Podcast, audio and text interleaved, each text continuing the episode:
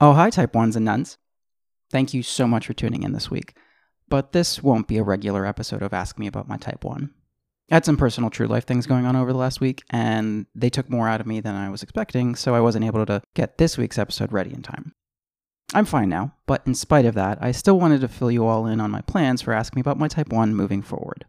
Some of you may have seen last week that I put Ask Me About My Type 1 on pause in support of the elevating of melanated voices.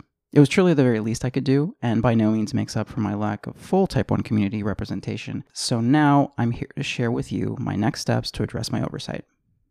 I know that Ask Me About My Type 1 is still relatively new, but it's been growing more and more apparent to me just how undiverse my guest list has been over these last three seasons.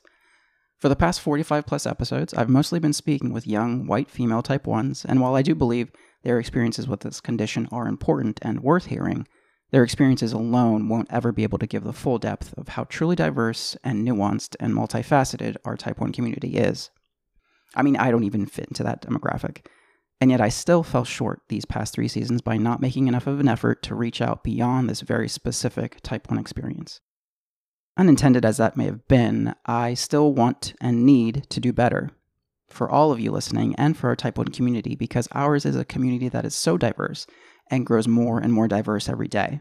Which is why I want to make a concerted effort to show that all those diagnosed with type 1 have a place in this community where their unique lived experiences are heard and valued. So, with that in mind, I'd like to close out my current season by having on as many Black, Indigenous, and people of color type 1 guests as I can. Now, typically at the end of a season, I have a Where Are They Now type special where I bring back type 1 guests from the past to give us an update. But instead of that, this time around, I want to have on underrepresented type 1 voices to discuss their experiences living with type 1. To do that, I've been reaching out to the accounts that some of you tagged in the comments on my post from last week, and I've even started scheduling interviews. So if any of you would like to recommend certain type 1 voices that you'd like to hear on the show, please let me know, especially if they're yours.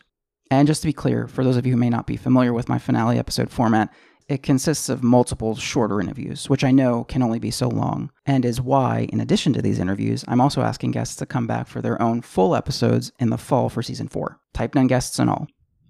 I know that this is a very small step, but it's a necessary one. Because I want to make sure that Ask Me About My Type 1 is a much more diverse and representative podcast that speaks to the true life experiences of all peoples within the Type 1 community. And all of you, please feel free to keep me accountable and let me know if I ever fall short like this again. My original point for this show was to open up the conversation to type nuns, but of course, if they aren't able to speak to or hear from the full type 1 community, well, then we all end up missing out. So that's what I'm doing, and I hope you'll join me in bringing more unique and underrepresented type 1 voices into the conversation. Again, by recommending people you want to hear from to be guests, or letting me know if you'd like to be a guest yourself. I will always be open to hearing your stories and the stories that you are interested in hearing. Because, like many of us know, there is no one way to type 1, and every one of them is a story worth listening to. In the meantime, I'll be going back to the regularly scheduled programming of the remaining episodes I had planned for this season, while also working on this new version of the, my season finale.